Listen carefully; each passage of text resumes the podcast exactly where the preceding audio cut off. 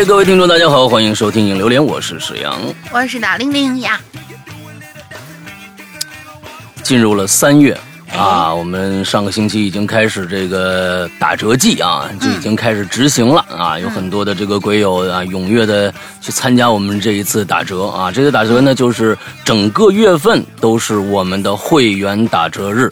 是的。呃，这个这不管你在三月的哪一天啊，哪个时间啊，去这个呃去购买会员。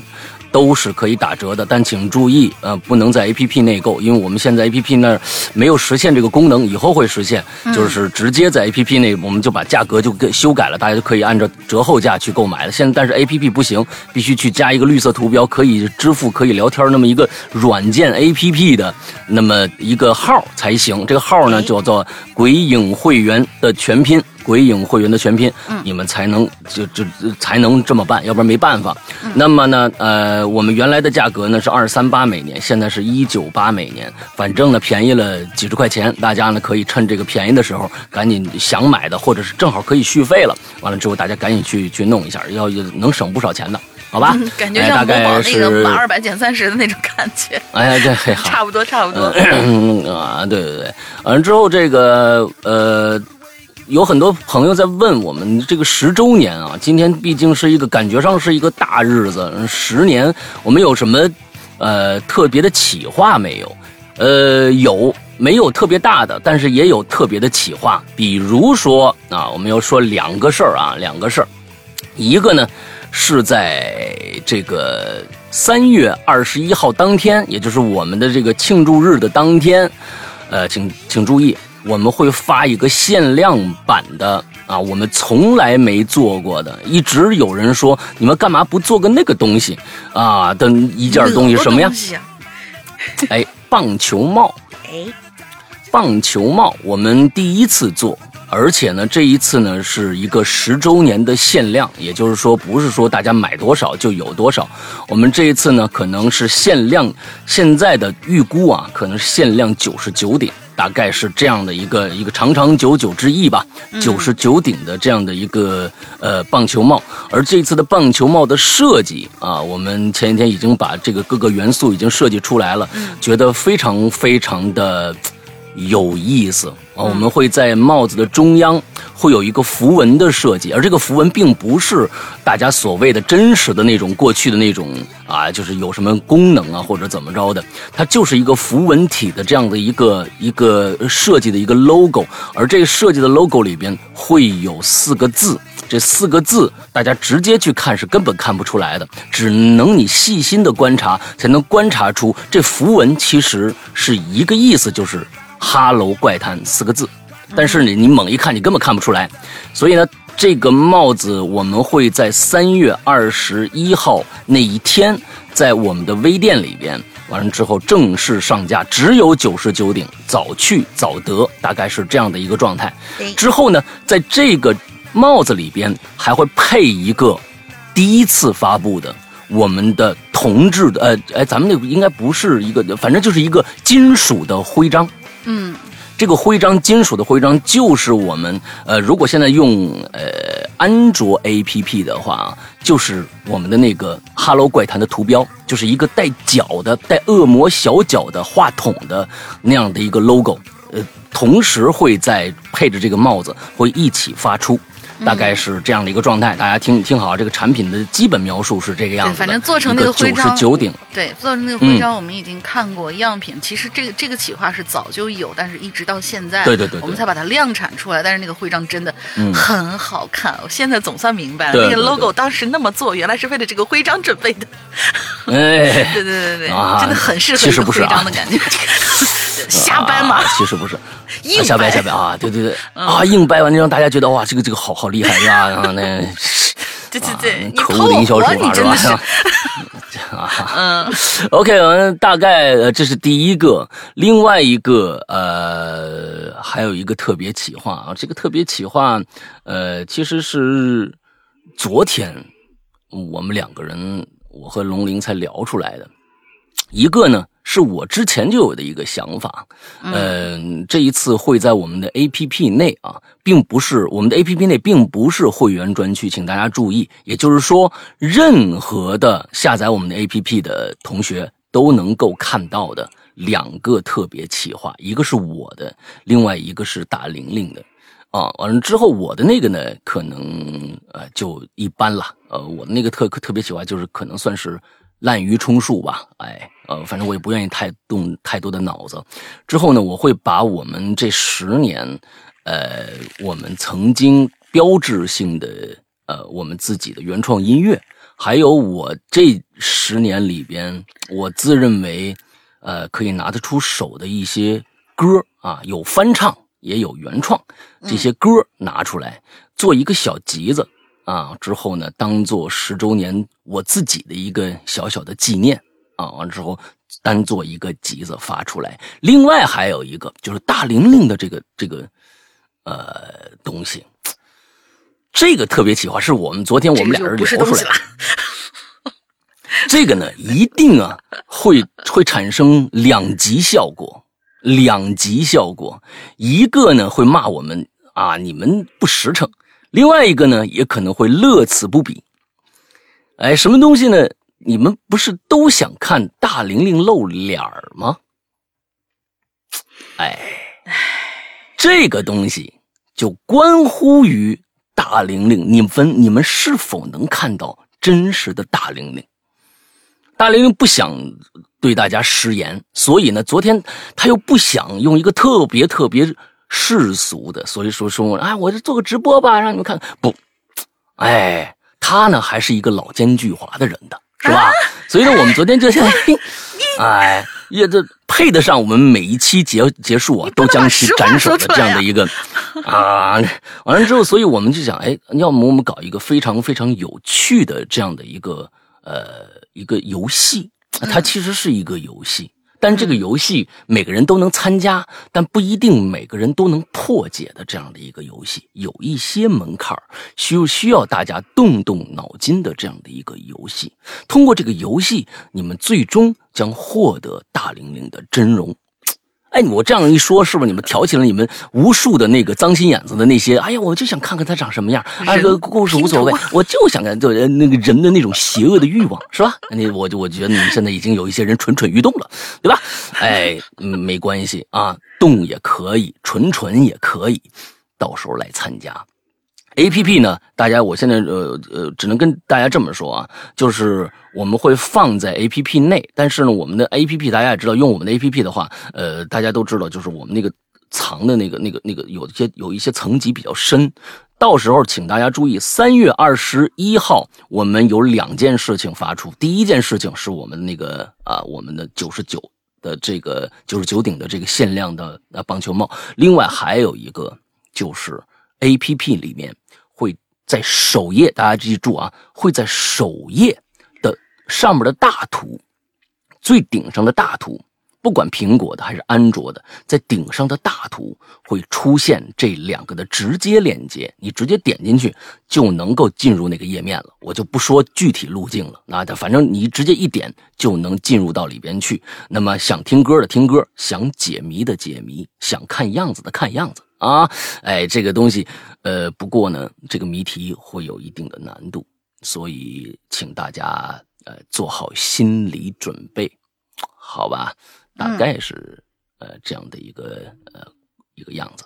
来，大家呃想想看，其实这个我们这个方法在几年前我曾经在留言里面也说过，好像在我的直播里边也跟大家说过。一个形式，一个形式，所以请大家，哎，准备好你的脑子，哎，之后呢，哎，参加到我们寻找大玲玲这样的一个活动当中来，哎，这将是将是我们这个，其实我也我昨天想啊，哎，什么十周年搞个直播。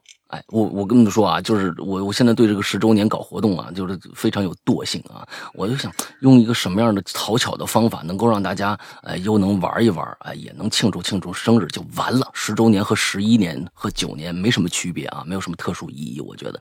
所以今年我不搞直播了，啊，我们不搞直播了，哎，我们搞大玲玲，也是一个好办法。看看当天有多少人，这个难度我告诉你，不亚于《阿尔登法环》。啊，不亚于不亚于老头环，你们你们自己就想一想啊，能找着他啊，不亚于老头环，你们就自己想想看啊。估计也没什么人参与，意思不大，就是一个人，哎，咱们大家几几个人一起解出来，然后互相把那个内容传一下就得了。这样的人是最无耻的，我相信费了那么大劲，不能说是无耻吧，就最多是无聊，就是因为。就是无耻和无聊，什么意思 是吧？就非嗯，没什么区别是吧？这个意思也不是很大，对吧？哎，嗯，我是觉得啊，费了那么大的劲，你看到了那个里边的内容以后，你要传给别人，你连自己都对不起。哎，所以这个东西啊，我我们给大家设这么一个坎儿，就是为了让大家增大增加娱乐性，哎，增加增加这个这个解谜，你知道吧？哎，我就喜欢解谜。要我碰到这么一个事儿，我才我破解出来的，我才不给别人看呢。哎，那谁给别人看？那你自己想想吧，是吧？哎，对不起自己，好吧？大概就是这个样子。最后啊，我想达到的目的是什么呢？哎，能看到人都是那些值得看到的，不能看到人，到最后他想，哎呀，看个人还这么费劲，算了，以后就不要求了。哎，咱们这个东西一直放在这儿，你们想看大玲玲什么样？解谜去。你看多好，对不对？多好！我我就给那些给那些心术不正的一些一些粉丝。有什么？好吧，好吧，好吧，好吧。嗯，你们愿意玩，我们就弄一个这样的游戏啊，大家一起玩一下嘛。其实谁嘛不是两个眼睛一个鼻子的？这真的是。呃，大概所以我就是，哎，三月份就是我们这几个活动，一个呢，一共四个活动，大家都记住了啊。有一个现在已经开始了，就是打折打折的这个月，完了之后呢，另外三个全部都在三月二十一号那天放出，请大家注意，三月二十一号那天放出。嗯，只要关注我们的这个节目的任何人都可以参与这个活动。啊，尤其是那帽子啊，那帽子呃九十九顶，可能一下就抢没了。大家这个里边还有铜牌赠赠送，所以这个东西这个限量，可能我觉得唯一说十年有一个纪念意义的，可能就是这顶帽子了。所以大家哎，嗯，这个。我们那个帽子也不不限定每个人买多少顶，完最后反正大家如果在市面上炒高价，你看现在炒这种东西的很多，对吧？哎，炒成很多，完这万一十年以后，哎，我们这节目火的已经不行不行的了，你拿出这顶帽子来啊，当时已经有汗味了啊，有那个酸味了，这个帽子是戴的啊，哎，拿出来一放那儿，我们这是放到这儿一看，哎呀，那那个帽子里边都是油，你知道，哎，那个东西，这这个东西就就牛逼了。哎，这个你说，当时我多少多少钱买的，现在翻了两百倍，谁买啊？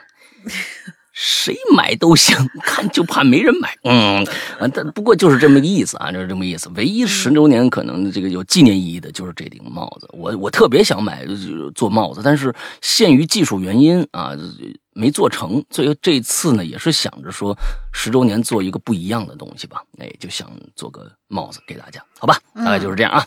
嗯。嗯，好吧，那今天介入我们的留言，我们的留言呢，嗯，本来啊，上个星期呢，我们是想再留个话题，那再留两期话题之后就接着再一个话题，就是关于十年大家跟我们节目的一些关系的一些呃回想啊，一些啊一这个一些回忆的这样的一个主题，但是没想到呢，平行空间非常踊跃，大家。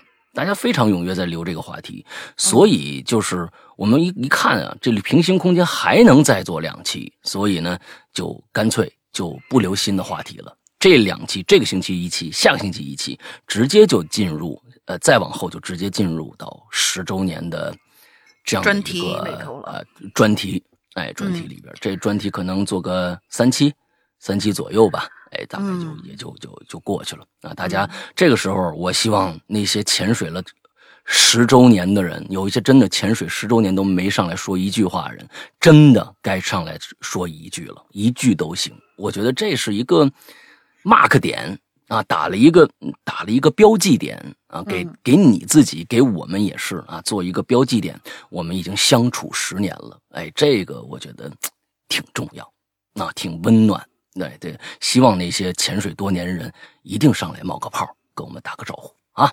嗯，好吧，来吧，今天这个接着我们的啊平行空间来，第一个，第一位，这个叫 D H 同学，他说：“两位主播好，我是一个新来的鬼友，是画室的朋友推荐给我听的。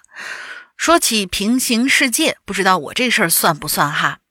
在一年以前，我刷着某音，突然刷到某个小说作者的照片了，作者长得很可爱，与他的小说形成了很大的反差，大伙儿都在讨论区进行讨论。”我呢也艾特了我的好朋友过来看，结果到了前一个月，我又跟舍友说起这个事儿，舍友说：“不是吧，那作者没发过照片啊。”我信誓旦旦的向他保证绝对有，并且找出来给他看。结果我打开手机翻找各大平台，都找不着了。那作者还挺有名气的，就算他爆照再删，肯定有人会保存发出来吧。但是，一点照片的信息都没有了。我问我的好朋友：“你没有看过这作者的照片吗？”好朋友说：“没印象，没看过。”导致我这一整晚都陷入了沉思，怀疑自己记忆错乱了。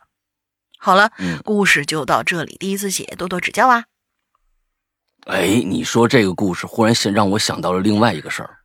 嗯，就是你这次这个活动。为了不让你的照片啊传出去，我们呢做个小程序，还相当于一个病毒程序。What？谁打开谁谁打开这张照片，就看到你的真容了，对吧？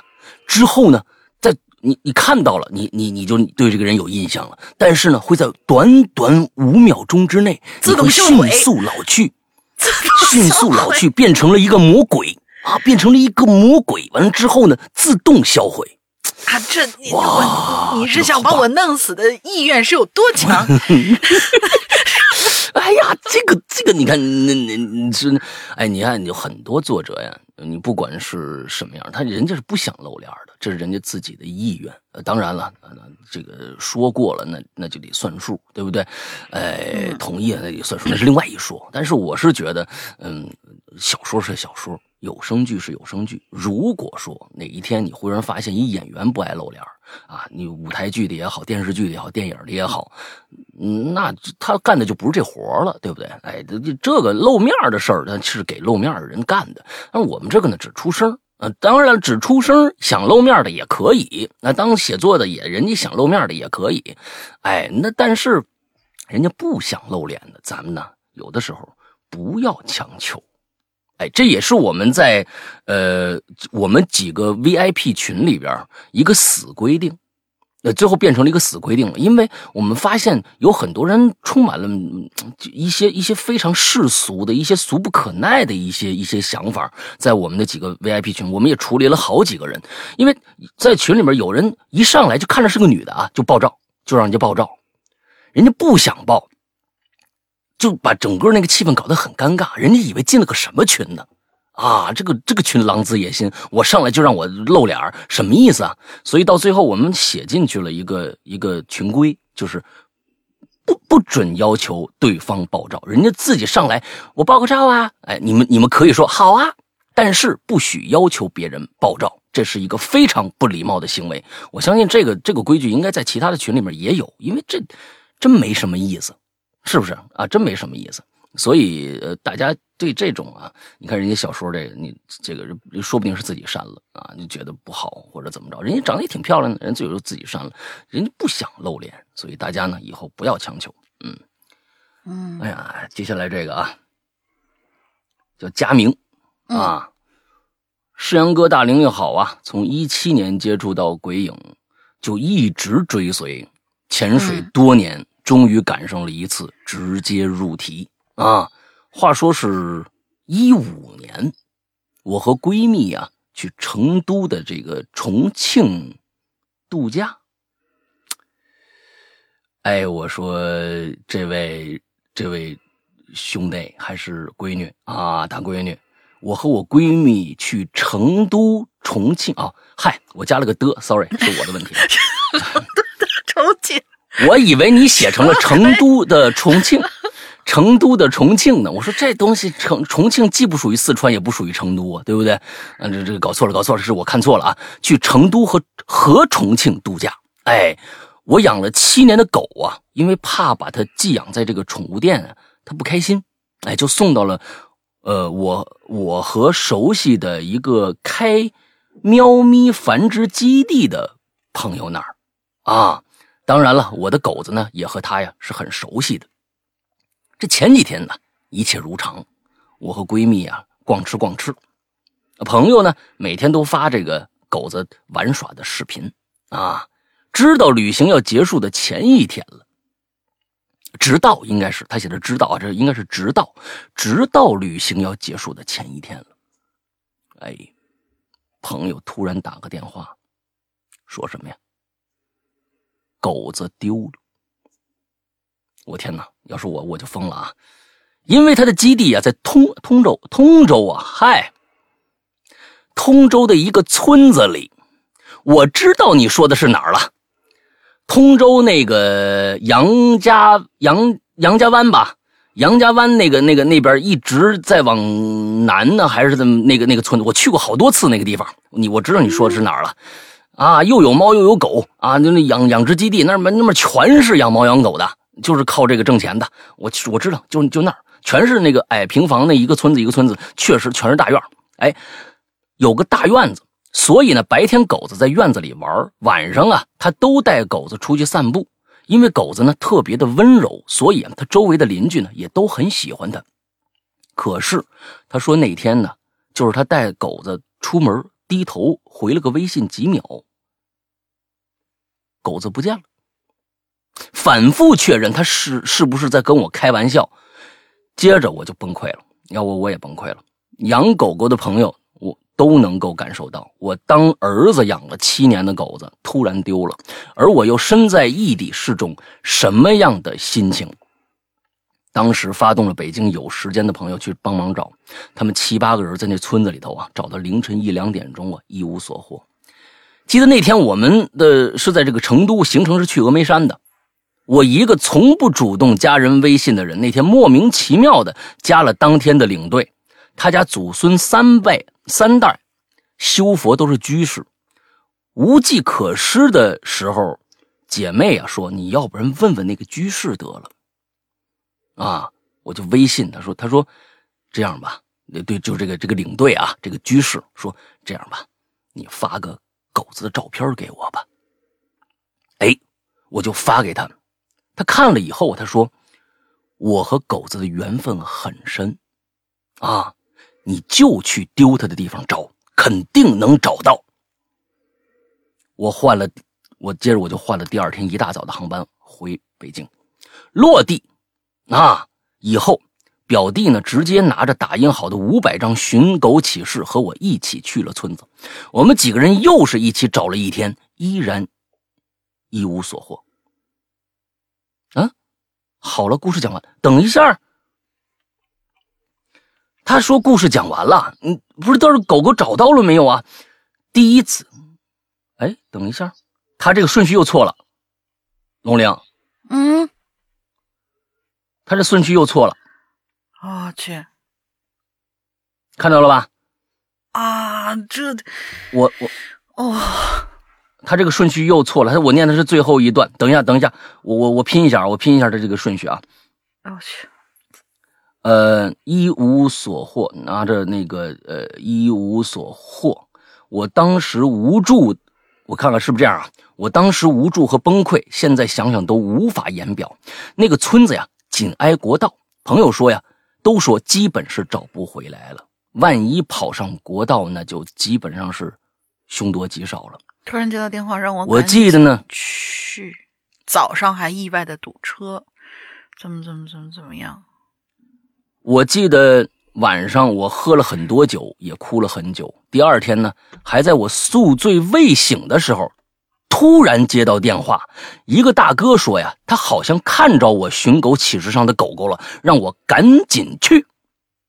哎，哎呦我操！哎呦，呃，我看看啊，呃，我我拿上拿出了身，哎，等一下，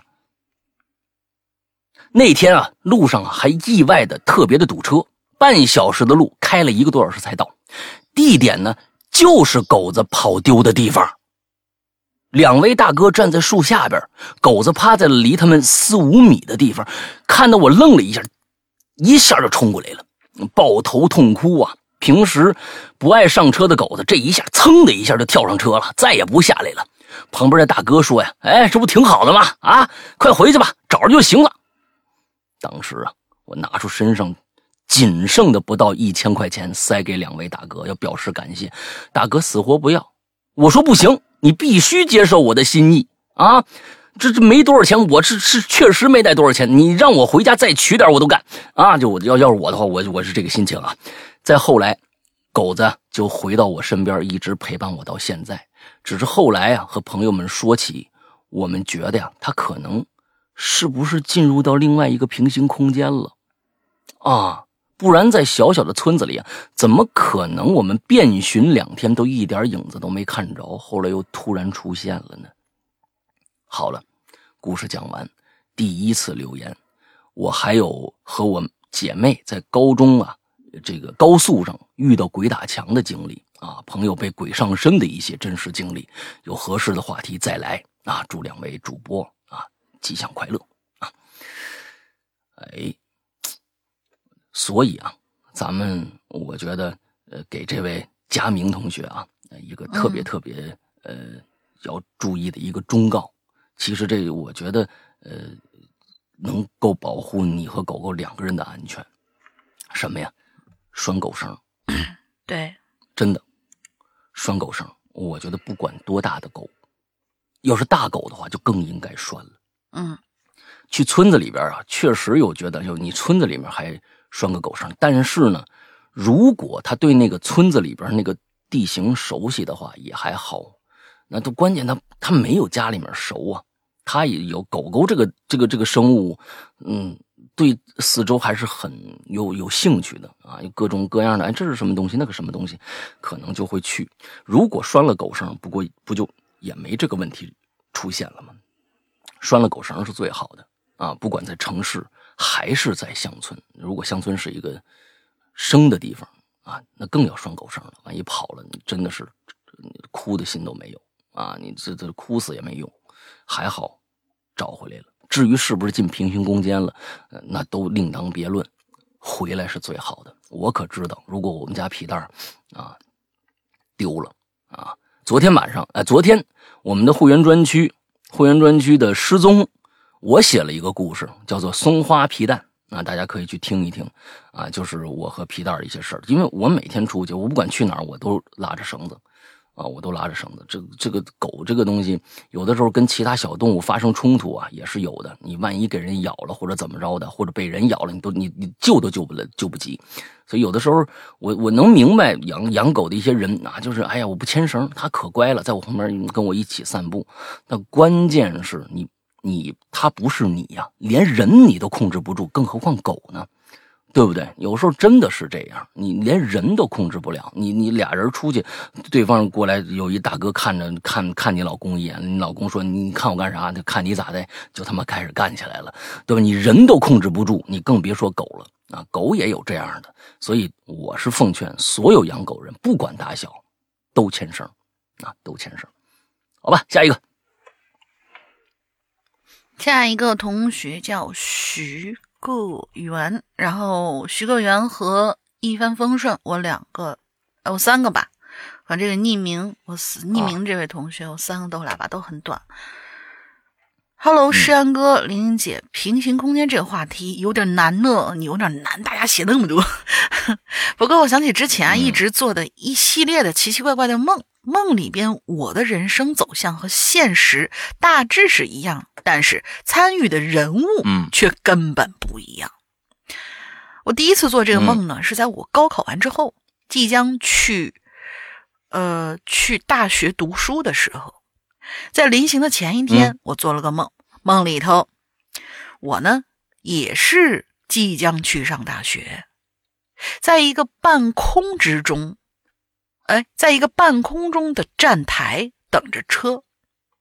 这时候过来一个男生，是我小学同学。梦里边，他跟我年纪相仿，然后我们两个都都是即将去大学啊，就一起聊天一起回忆小学。这个时候，他跟我说啊，嗯，我也要去上大学了，之后会去找你的。梦里我跟他说好呀，然后这时候我就醒了。第二次是我大二的时候，那个时候我刚刚认识我的第一个暗恋对象。还在想着要不要继续发展的时候，我又做了梦，梦里头还是那个男生。我和他在同一个班级，他说喜欢我，嗯，其实我有点喜欢他。梦里还在想我们两个要不要在一起，他突然脸色就是一变，然后开始语气很冷淡的控诉我移情别恋了，控诉我心里头有外人了。梦里我解释给他，但是他就是不听，然后我就又醒了。嗯，第三次做梦呢，那个时候我已经跟现在男朋友在一起了。那阵子我们两个人吵架了，冷战。结果做梦又梦到了那个男生，梦里边我跟他是情侣，也在吵架。他对我若即若离的样子，一下子对我很热情，一下子又很冷漠，嗯，把我整得很迷糊。之后我就又醒了。除此之外，每次我在现实里遇到一些无论大大小小的事儿，都会在梦里有相似的经历。嗯，大事呢，比如说去决定考研呐，或者去哪儿旅游啊；小事儿呢，就是到什么期末期末考试啊，都会出现重叠。但是梦里总会有一个不一样的结果。这些梦总共出现了一共六次还是七次左右，主角全都是那个男生，每次梦来的都毫无预兆。我在这里发誓啊，我对那个男生根本没有任何想法。这一系列的梦，因为我最近半年严重失眠，然后也停止了。但是呢，你睡不着，那哪来的梦啊？那男生，那男生。困在你梦里，哎，你倒是放我出去啊！但是你是挺痛苦的失眠，你不这不许开玩笑。对对不不不不开玩笑，不开玩笑。失眠确实是嗯不太舒服，但是呢，也一时一直解释不了为什么会做这些梦，为什么这些梦跟我现实经历那么相似？有没有可能就是我无意之间遇到了我的平行空间呢？就是说，你当时如果选择了跟他在一起，你的人生轨迹就好像。我们平行空间里不是有一个那那那种那个理论，就是说，只要你稍微出现了一个想法，就会在你的其他的空间里面又多了一条。假如说我当时选择了 A，我会怎么样？选择了 B，我会怎么样？嗯，就会出现一条。然后你的平行空间是由无数的枝杈组成的，就是你你这个人，嗯嗯嗯，我我是觉得呀，这个特别再正常不过了。呃，这个这个桥段其实就是恰恰证实了一句话，叫“日有日有所见，夜有所梦”，就是这么一个特别，就而且是说什么呢？在你的压力特别特别大的时候，有可能这个压力就会在你的梦里面，就你的你你自己睡着了，但是你你脑子里边还在想这个事儿，转这个事儿，完了之后就在梦里面出现了。这个很正常，我觉得。你像很多的剧作，对不对？我们看着很多的电影，就是白天碰到了一个杀人的一个场景，他晚上做梦就突然觉得那个杀人犯走进了他的屋子里，举起刀刺向他，砰！他从梦里面惊醒。这个这个，因为因为它是现实中有的事儿，常见的事儿，呃，所以呢，它不奇怪。奇怪的是那个男生，奇怪的是那个男生。如果你说你对那个男生一点想法都没有。那我是觉得呀，嗯，你可能误会你自己了。哎，潜意识中啊，这个潜意识很有趣，这个潜意识很有趣。你觉得不喜欢，啊，但是未必啊，或者不一定是喜欢，是另外一种什么样的一个情绪。你比如说。你可能没想过或者怎么着，他是不是你你你比较依靠他？那他不一定是你情侣啊，但是你可能呢对他有一些依赖感，从小的时候，或者是你怎么着怎么着的，不知道哪一点，那个点是潜意识中特别强烈的一种夙愿，完了之后呢就在梦里面出现了，这也有可能。哎，所以呢，平行空间的份儿小，哎，你对那个事儿的那个那个重视程度，还有这个人，哎，他是可以想想看的。嗯，来下一个，下一个我们的。老朋友一帆风顺，Hello，二位，好久没来留言了。今天是过来吹一波彩虹的。昨天晚上啊，把他人世的第一篇听完了，那个音效制作，石阳哥那配音简直极致享受啊！故事场景营造的非常震撼啊，听得我抓心挠肝啊！再加上模拟杜比音效，由远及近的立体声效果，真绝了呀！听觉盛宴呐！大家一定要赶快买会员试试啊！绝不会让你失望啊！我关键啊，我 我我跟你说，彩虹屁分两波，我这彩虹屁分两波。第一波呢，人家一帆风顺是过来彩虹，你是负责屁的。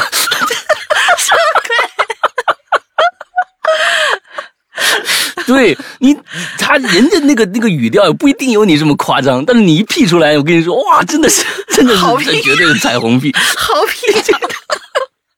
哎呀，好了，他说好，好吧，嗯，祝节目越来越好，二位身体健康，嗓子健康，呼吸道健康，注意保暖。嗯，考虑的很实诚特特别重要。对对对，嗯。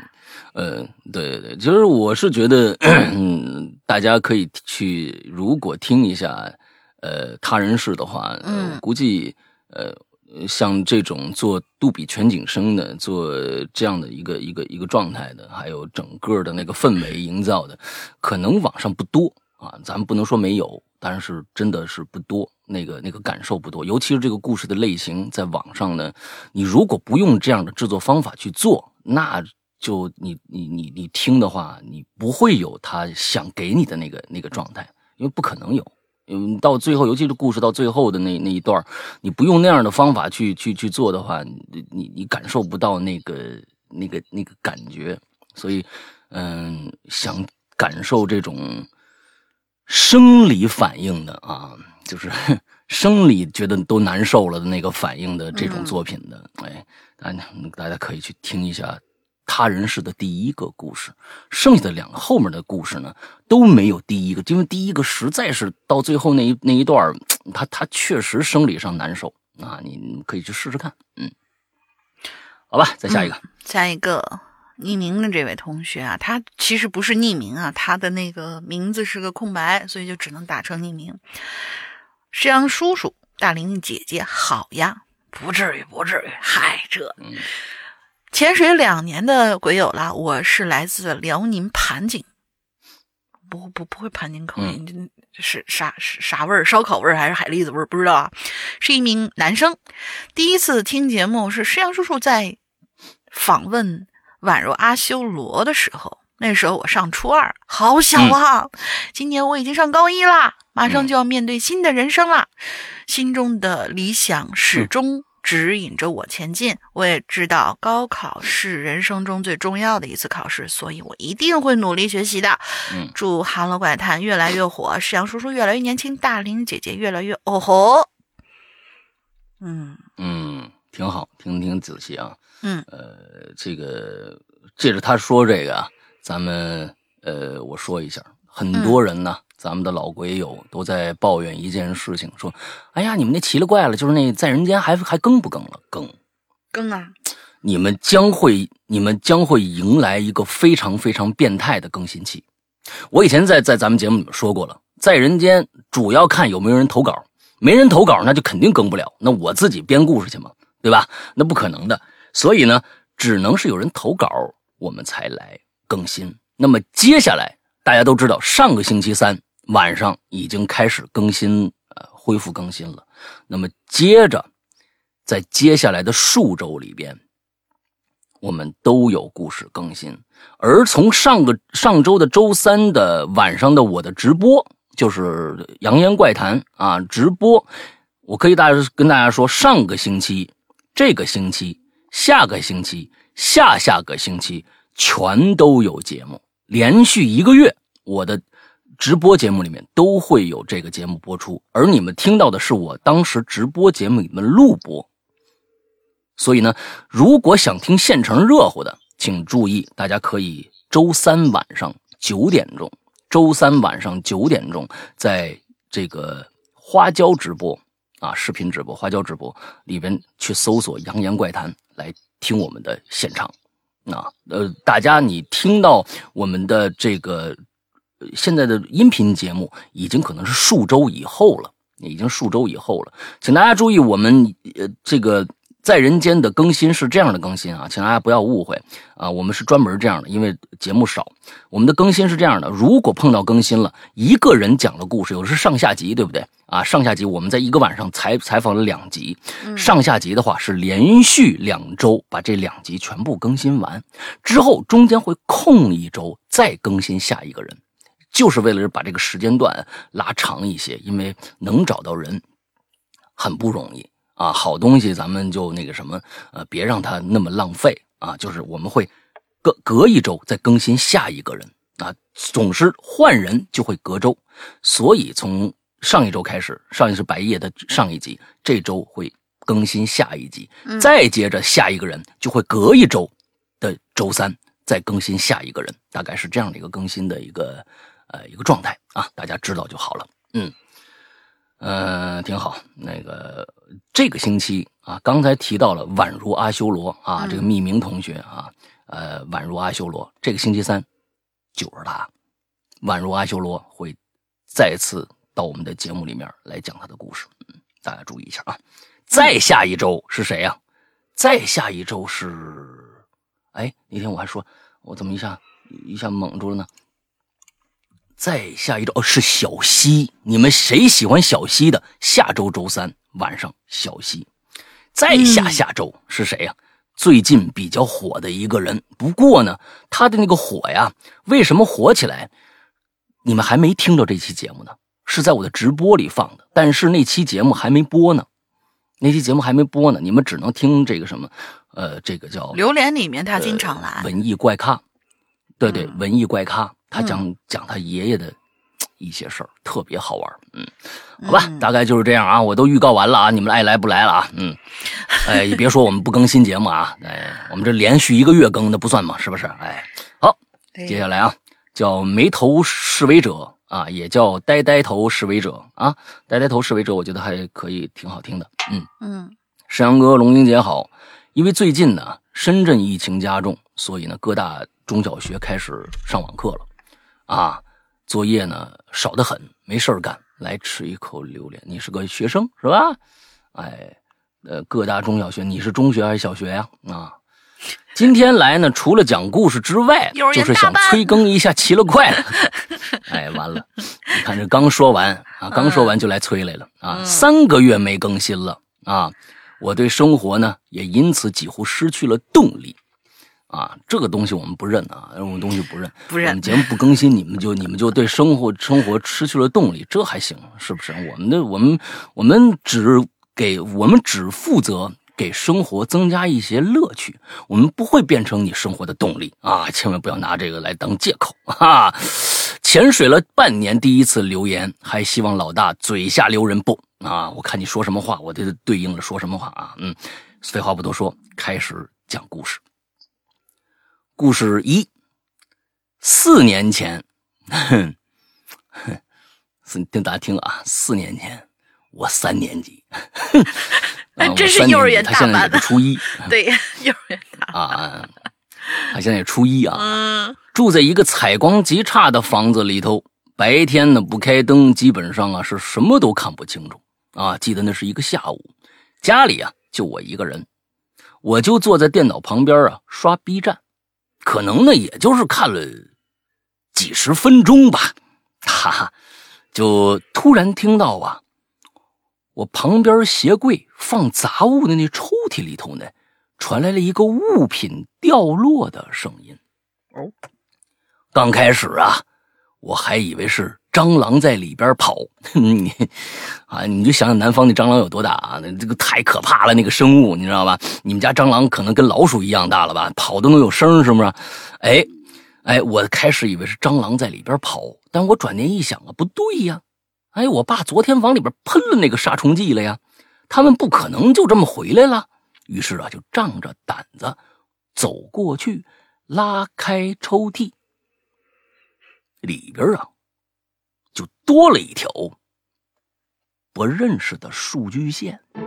哎，等一下，我为什么加一个非常有有趣呢？稍等啊，这个这音乐加错了。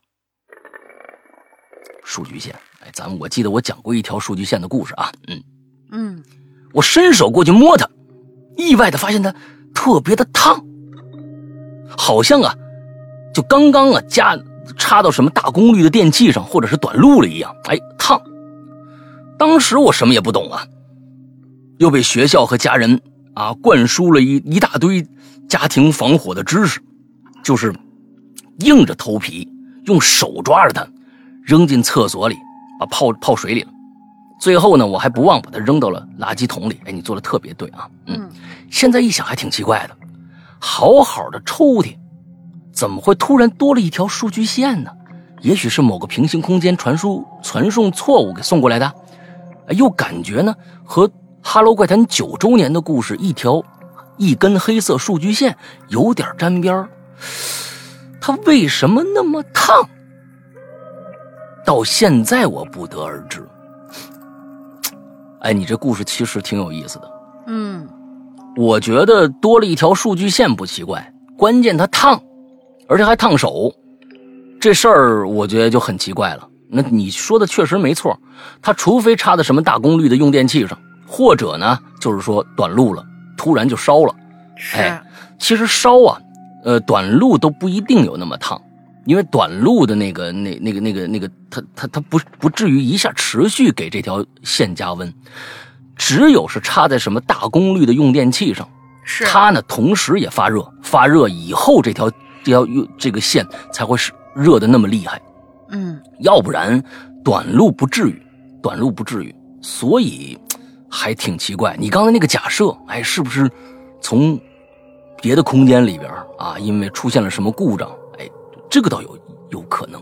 你想想那个叫什么终结者是吧？终结者每次光 光屁溜那个，光屁溜那个那个那个，不管是男的还是女的吧，出来以后，哎呦，那身收收身边的那个那个所有的地方都烧红了。啊，那个那个感觉像，哎，挺有意思。故事二，这件事儿呢是我姐告诉我的，是她的亲身经历，可能啊，呃，这个和咱们话题不沾边但由于非常猎奇又有些恐怖，我就讲一讲。怎么回事呢？那天啊，我姐吃完饭，打算回房间睡午觉，当她推门进她房间的时候啊。却意外发现，原本在床子上床上的这个被子呀，掉掉到了，掉到了什么意思？是掉地上了吗？是被子掉掉到了是什么意思？没懂啊？咱们后往后看啊。对掉了吗？还是怎么着？啊，看看看啊！有些人等他看到被子上的情形的时候，冷汗出来了。怎么呢？那被子上啊。站着个，站着三个小人儿，而且呢，还都都是头大身小的那种。当他开了门的时候呢，三个小人齐刷刷转过头来，瞪着他们，瞪着他们的大眼睛盯着我姐姐，还时不时眨眨眼睛，看了有十几秒，就转头齐刷刷走到窗帘后边。等我姐缓过神儿过去查看的时候，没了。这对我。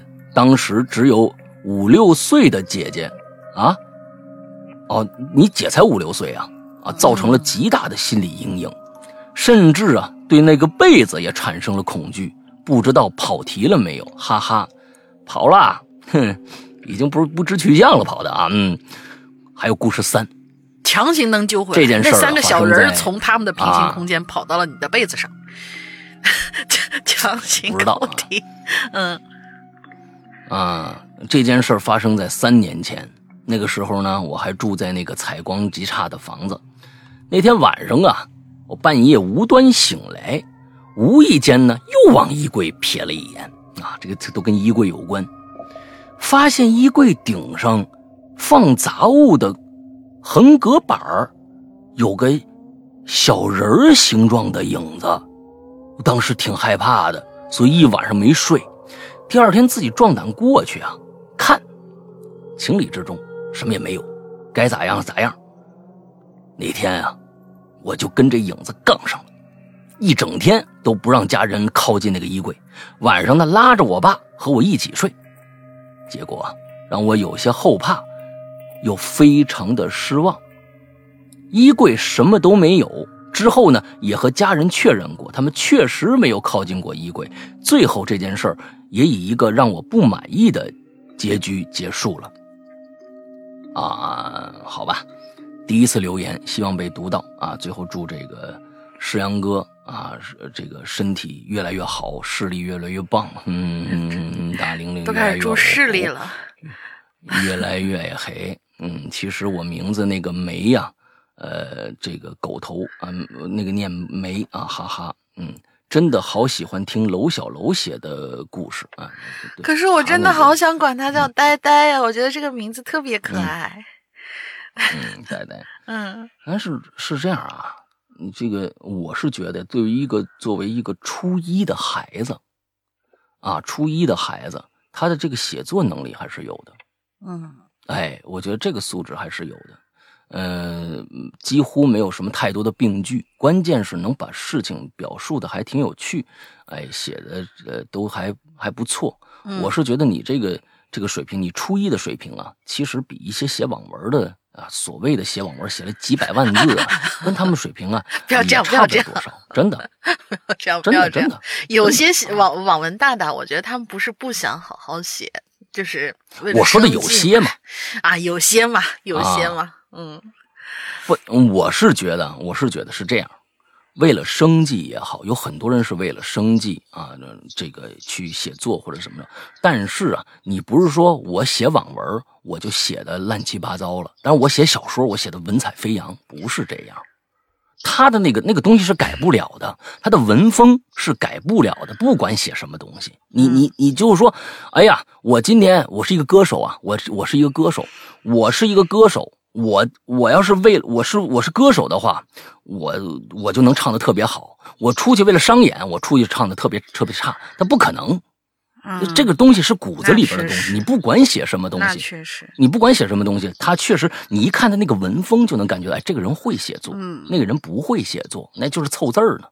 呃，所以我说这个东西会写就是会写，我觉得不管确实挣钱也好或者什么。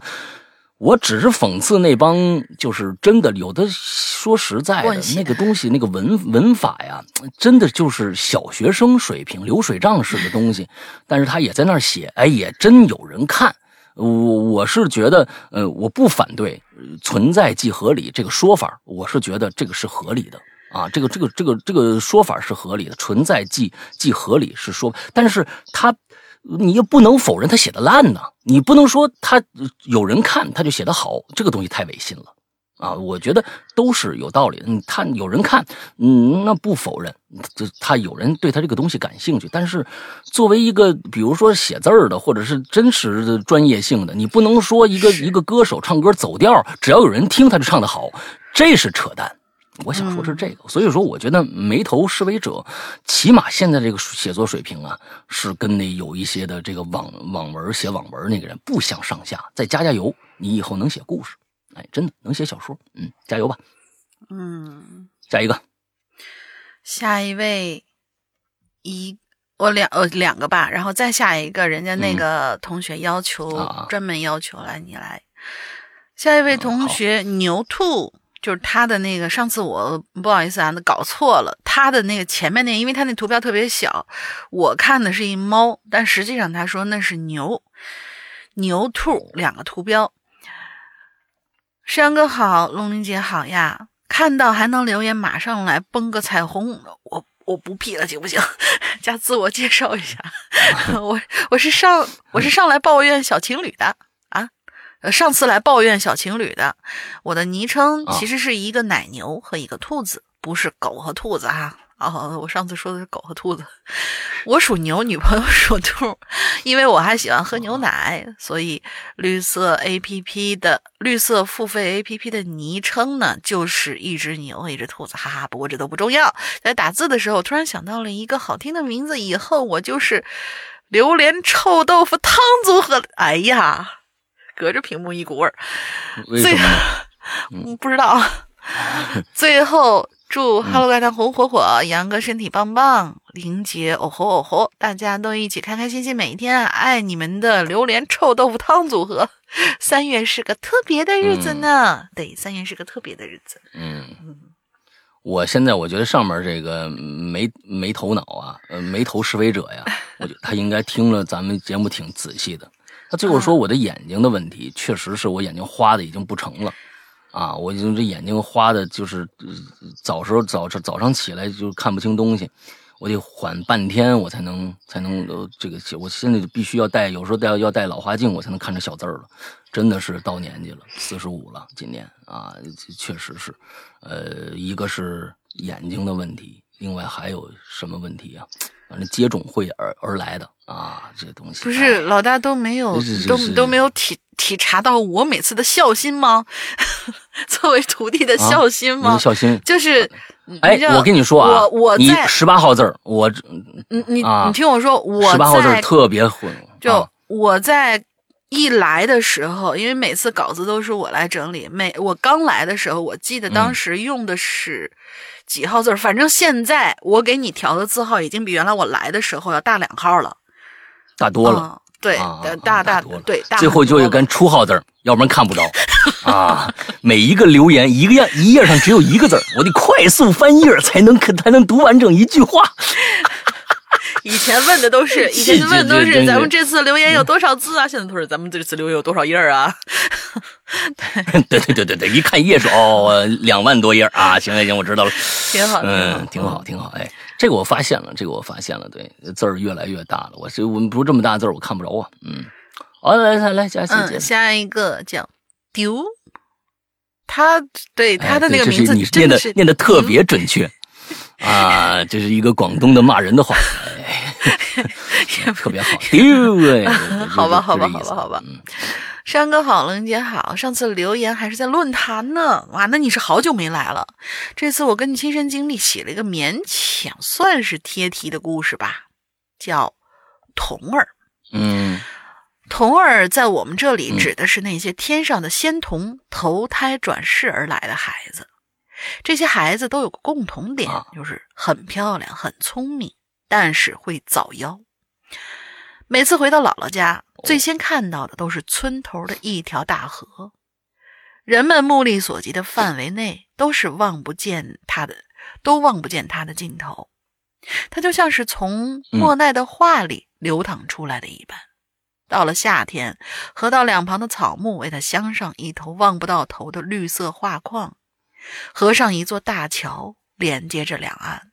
来来往往的人都会和这幅画卷融为一体。我呢，天生怕水，但是不知道从什么时候开始，我总会在河上、河边上转好久。只是很多年没有再见过河里有人戏水了。那段时间，由于父母工作很忙，我七个月大的时候呢，就被送到姥姥家了。姥爷是。我们这儿的村长，庄里的大大小小的事儿都要请他去操持，所以大部分时间都是姥姥带着我。每个月的初一和十五，姥姥都会带着我去赶大集，集会就在大河，呃，大河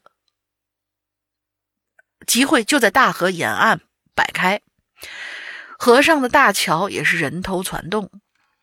莫奈的塞纳河 变成了《清明上河图》。直到现在，大人们还总是说小时候姥姥带着你，每次都把集市换个遍，买一堆吃的玩的。他们可能觉得那时候我还小，记不得这些事儿。可是我怎么会忘呢？那可是我童年最美好的回忆啊！尤其是七老爷卖的酥糖，那姥姥每次都会给我买上一大包。同样令我难以忘记的，就是，哎，同样令我难以忘记的。还有就是每次赶集都在桥上望着我的那个小男孩了。那小男孩呢，看上去比我大个一两岁，总是一个人在离七老爷小摊不远的桥头石墩上站着。每一次赶集，我跟姥姥买酥糖，他就在那里望着我。但是这脸上啊，没什么表情，或者是有什么表情，只是我不记得了。好几次，我都很想走过去，过去找他玩但是每次姥姥一看见我要过去，就会匆忙结好账，拉着我离开。我的姥姥对我从来没什么约束，除了每次我要找这个男孩去玩的时候，就会阻止我，然后就是经常嘱咐我不要到河里戏水。其实呢，我听说过，那条大河里啊，淹死过好多戏水的孩子。我天生又很怕水，所以也确实从来没下河玩过。但是这个小男孩却确实很让我好奇。除了每月初一、十五的桥头，我似乎也没在别的地方看到过他。我在村子里有很多小伙伴，我是年纪最小的，大家呢都很让着我。除了下河玩水，去哪玩都是他们带着我。可是。只有他不一样，我不知道这个他是不是跟是是不是上面那小男孩啊？啊，只写的是他，只有他不一样，他从不主动找我玩，只是那么远远的、默默的站在那儿望着我。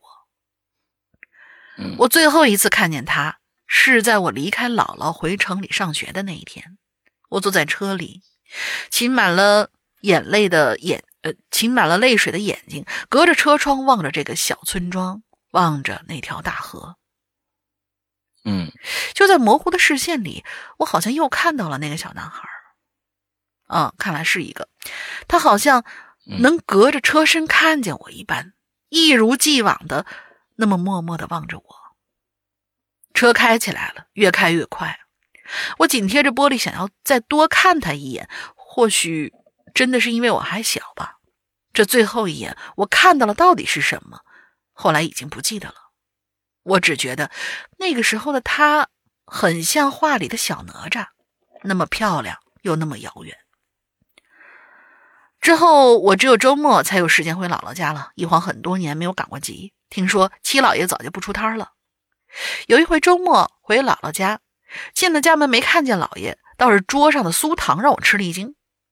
我就急忙过去拿了一块，边吃边问姥姥：“姥姥，我姥爷干啥去了？”姥姥说：“呃，你姥你姥爷呀，又给别人当大操去了。哎，都这么大岁数了。”姥姥无奈的笑着回答：“我说什么大事啊？都惊动咱老村长了。”我一边笑着一边又问：“对了。”这酥糖是我七老爷做的吗？他又开始出摊啦。说到了七老爷，姥姥的笑容慢慢散去。哎，是，这是七老爷专门给你做的。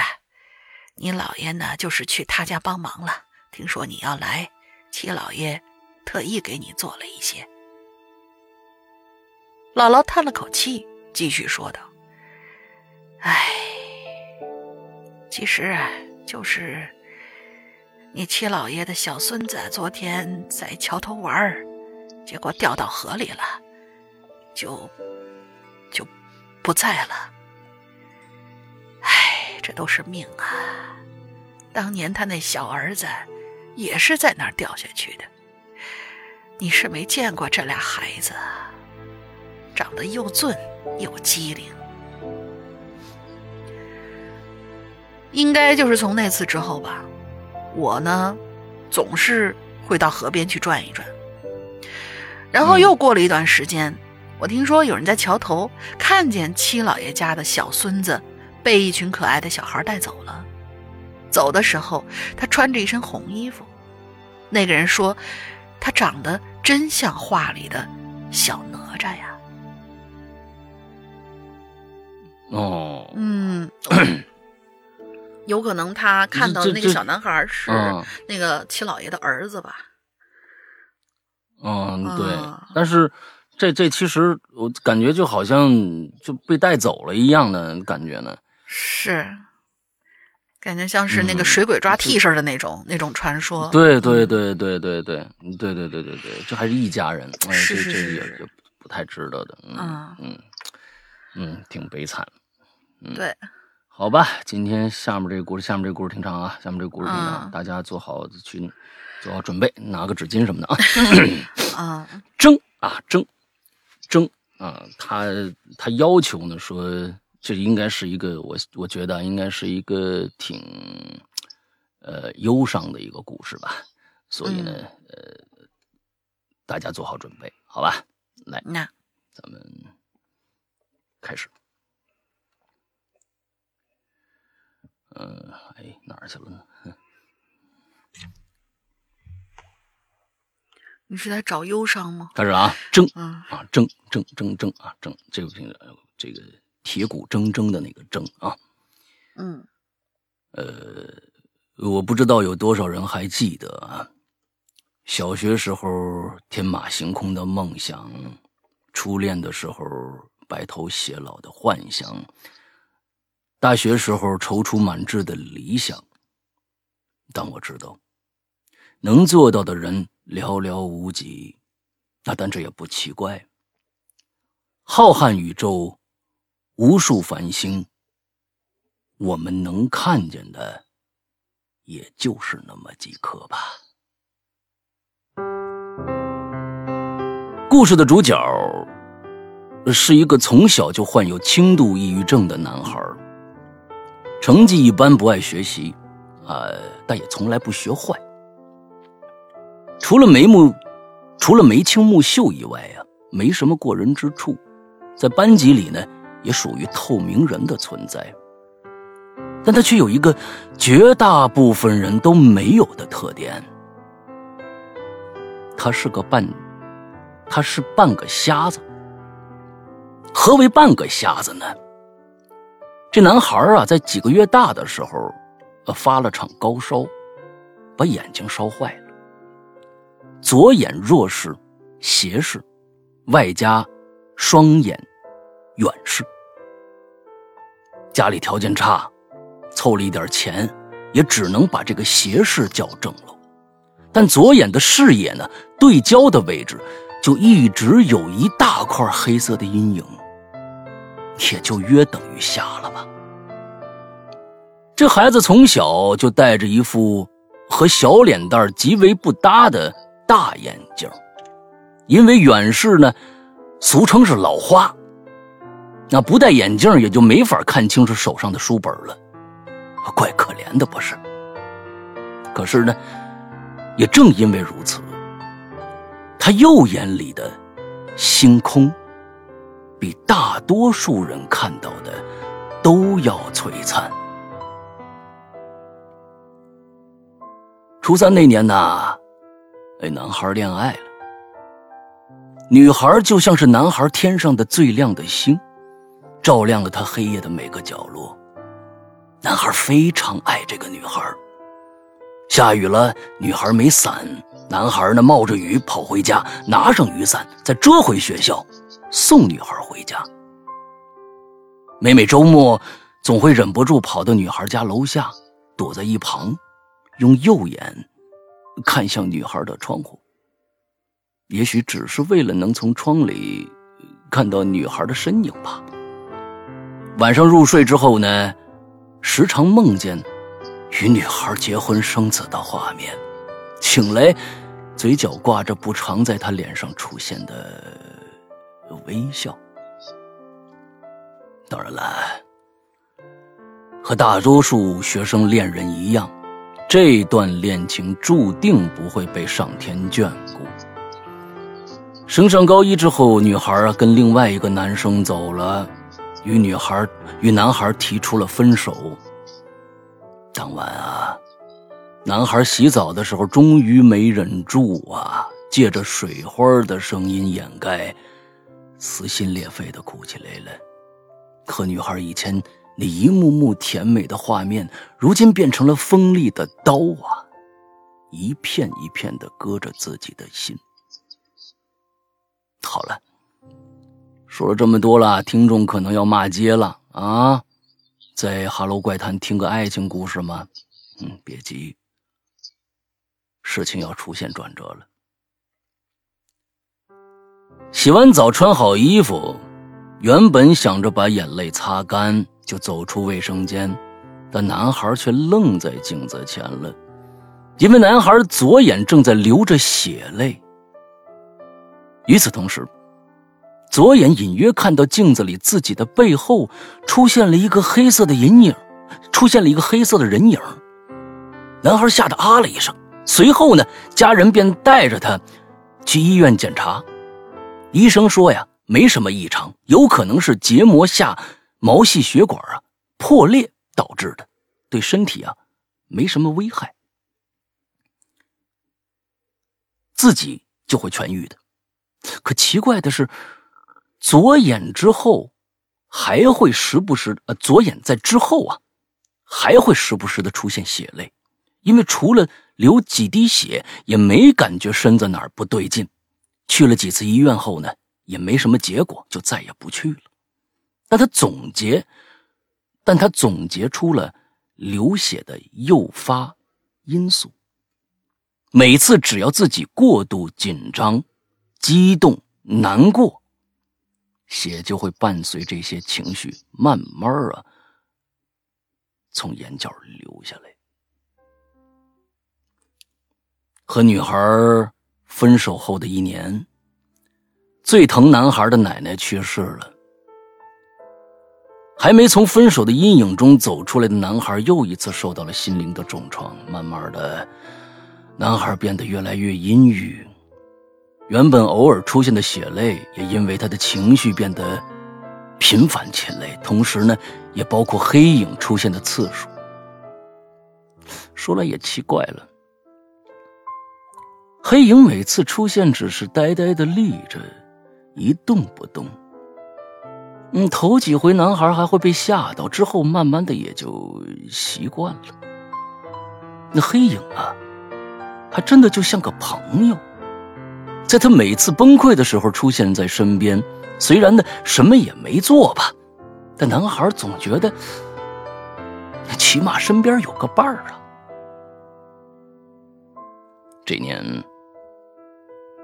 男孩十八岁，他看起来异常的苍白瘦弱。虽然不爱学习吧，但全班那种高考冲刺的氛围压得他也是喘喘不过气来。他很清楚高考对他意味着什么，他很努力刻苦的学习，但似乎收效甚微。抑郁导致的注意力不集中。和记忆力减退，就越发使他感到绝望。有这么一天，男孩因为复习总是记不住要点，崩溃了，左眼又一次流下了血泪。绝望的他开始对着镜子自言自语，慢慢的，镜子里的他变成了一团黑影，一团右眼流着血泪的黑影。啊，这个意思就是他他是看着自己的影子嘛，他肯定是倒着的啊。外人看来，对着镜子聊天这种事儿怪异极了，但对于男孩来说，似乎每天都能让心情平复下来，即使治标不治本吧。很快，高考的日子到了，安静的考场只有刷刷的做题声，而只有男孩听见几声。微弱的滴血声。终于考完最后一科，男孩知道考砸了。抑郁让他紧张的没法集中精神答题，大脑大脑一片的空白。他默默的跨上栏杆，就要纵身跃下去的时候，突然大白天的。转眼之间，夜幕到来了。天空挂着几颗男孩那看得比谁都璀璨的星星。男孩身体一轻，飘了起来，飘忽忽的往那夜空中飞去。多美呀！男孩感叹道，想伸手去抓那几颗璀璨的明星，但随着自己越飞越远，一人置一人置身于太空之中，映入眼帘的是满眼的繁星。他这时终于明白了。眼前看到的并不是全部，无论多遥远，体积多小，每颗星星都在努力的发着光。只要换个位置观察它们，它们也是独一无二的存在啊！可此时啊，男孩被路过的监考老师喊醒了，那右眼正在淌着血泪。终于。男孩能拾起勇气继续活下去，不再抑郁，不再流泪。而我，一个和男孩有相同遭遇的男孩，一个生命永远定格在十八岁的男孩，只能说一句：再见了，另一个我。他毕竟不是童话。这么多年过去了，男孩终于还是普普通通，三十有几，有着一份不错的工作，领着不多不少的薪水，过着马马虎虎的生活。由于右眼一直承，由于右眼一直承担着原本双眼的工作，所以从之前的远视。变成了近视三百多度。不过，他之前眼里的星光模糊的不再璀璨了。可是啊，他的眼里却一直有着光。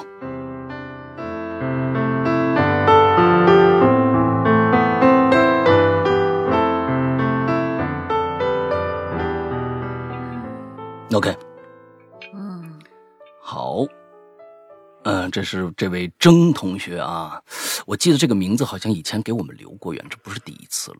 这个名字，一个一个就是铮铮铁骨的这样的一个铮，我觉得他起这样的一个名字，可能也是跟生活经历有关吧。当当然，我们大家听出来了，就是说，整个这个故事就是他的经历，那就是他的经历。呃，我我我觉得这这就是，呃。每个人的生活，就是我，我是觉得他最后说那句特别特别的、特别特别的重要，也就是他的人生观。就不管我们只能看到那几颗我们所谓能看到的明星，其实，在宇宙的深处，茫茫的宇宙当中，还有各种各样的星星在努力的发着光，是努力的发着光，它就是其中的一个。虽然那个光在我们看来是不可见的。那甚至连知道都不知道的，但那个光确实存在啊，它就是为了这一点点光活着的。嗯嗯，我觉得真的写的非常的好，写的非常的好。嗯，往往是有生活的人才能够写下很多的嗯这些文字。我们之前也有很多呃朋友啊。以这个啊伤感的文章啊，让我们大家这个可能这辈子都忘不了。那比如说《暗之旅者》，现在已经离我们而去了。嗯，还有过去的罗夏，现在也转行了啊，不再写作了。嗯，还有一些朋友吧，嗯，或多或少的跟我们分享过他们过去的一些呃比较伤感的回忆。但其实有的时候走过来，再回头去看一看。当然，我们要有机会回头再去看一看。像《暗之旅者》再也没有机会了，啊，有些人确实再也没有机会了。呃，再回头看一看，可能当年那些事情，呃，也许就变成了我们这一辈子最重要的一个积淀，也有可能，呃，也有可能还依然觉得，呃，这个这个世这个世界这个老天对自己的不公。不管怎么样，我觉得。像征写的，我们眼里一定要有那道光，这个特别特别重要。对，现在每一个人生活都不易。如果呢，现在舒生活的特别特别舒舒适，感觉自己每天很快乐，那就一定要真的要特别特别的珍惜，珍惜，再珍惜，因为生活就是这个样子，不知道哪一天有可能就会有一个无情的一个事件，就会打断我们现在的这样的一个生活的一个。呃，进程，其实这个最近的这个电影呃不对电视剧叫做呃人世间，恰恰就讲了这样的一个事儿啊。人世间其实就是这样各种各样的嗯生活的组成部分啊，每一个人都有自己的生活轨迹，嗯，没有那么舒坦就能过来的。但是，一旦有舒坦，也不要忘了过去的苦。呃，也不要觉得怎么着的，呃，就我就该着了怎么样的？哎，我我是真的是特别有感触。今天征写这个这个文章到最后，我觉得特别特别的有意思。我觉得他可能在十八岁那一年，嗯，真的决定离开，但是那个那个决定离开的人，就让他一直留在了十八岁，而他是一个从那个事件走出来脱胎换骨的另外一个人。呃，我觉得特别特别好。现在难的人有很多，每天各种各样的负能量也好，甚至抑郁症、焦虑症，各种各样的心理问题，每天呃侵扰着自己。嗯，但是其实我是觉得，嗯，不管怎么着，积极的活下去，比轻而易举的走掉要。更牛逼一些，更牛逼一些，对，好吧，嗯，非常感谢征的这个来稿啊，我觉得我们的故事不见得必须要有你你你身后的那个黑影，嗯，是谁？我也我也知道，那个黑影其实最后其实就是你现在的你自己，或者是那个走掉的那个那个人，我不知道。我不知道那个黑影到底表述的是谁，但其实我也觉得没有必要，因为我们的节目啊，就把它变得好像要往灵异方面去去靠一靠，没必要啊。我们这个节目《榴莲》这个节目啊，就是想给大家呃说出自己心里话的这样的一个空间啊，并不一定是一定要是怪谈或者怎么着。嗯，不过呢，今天你的努力的考题啊，我也是心领了啊，真的是不容易啊，还要往这个方面嗯走一走，拐一拐啊，那是下了不少功夫。嗯，好吧，感谢啊，嗯。呃，今天最后一个啊，还是一个大长文啊，每次他都搬运啊，这这就不知道累不累，反正啊，每期都有他搬运。我觉得他不累，因为他这个挖了个坑，你知道吧？就是他搬运了这么多以后，又给挖了个坑，然后我们下周还有他的一个坑。哦，好吧，你还是吧，你上一半我上一半吧，这个上一半就跟跟他前面这个争的这个差不多长了，太长了，还是一人一半吧。啊，嗯，太长。好吧，好吧，好吧，好吧。我们的龟先生啊，来吧，杨哥，李妹安好，感谢杨哥对我文笔出处搬运的认可。只要，哎，你稍等一下啊，我们上次念的不是这一篇吧？不是这一篇吧？因为我觉得他这个感谢的话，我怎么听过呢？感觉没有没有没有。感谢文笔出处的搬运，OK OK，只觉得不标明出处对我呃。对我有什么影响都是次要，最主要不注明的话，可能会给咱《哈喽怪谈》带来不必要的麻烦。多谢多谢啊！嗯，我很爱咱们的节目，正是因为这样，才更应该谨慎的做这件事，不能伤害到自己爱的事物，这也是做人最基本的。个人拙见哈，望众鬼友有则改之，无则加勉。道听途说系列，真实事件，自觉精彩，扣人心弦。嗯，故与君分享，故事源自。大山平台某某讲故事，以第一人称讲述。下面就是故事啦。嗯，我师傅这个人吧，挺神的，但其实他也才比我大七岁。可是呢，他的生活阅历可比我要丰富多了，走南闯北的，哪儿都去过，北到内蒙，南到广州，呃，南到广东。从事过的行业也有很多，公司、工厂啊、公司啊都打过工，自己也做过生意。那么他是怎么成为我的师傅的呢？当年的我从部队复员，到了一家纺织厂，厂子规模挺大的。我的师傅在厂子里是做机修的，我就开始跟他学徒。后来我才知道啊，我到厂子的时候，我师傅也才到那儿一年多。他这个人呢，书念的不多，但是特别聪明，好琢磨，也能吃苦。所以不长的时间，厂子里各种型号的织机，什么有缩的、无缩的、喷气的、喷水的，就都已经研究明白了。哪要是出点什么问题，哪怕是比较棘手的故障，老员工都没办法，我师傅就可以独当一面了。那些年我在他身边可是没少学东西。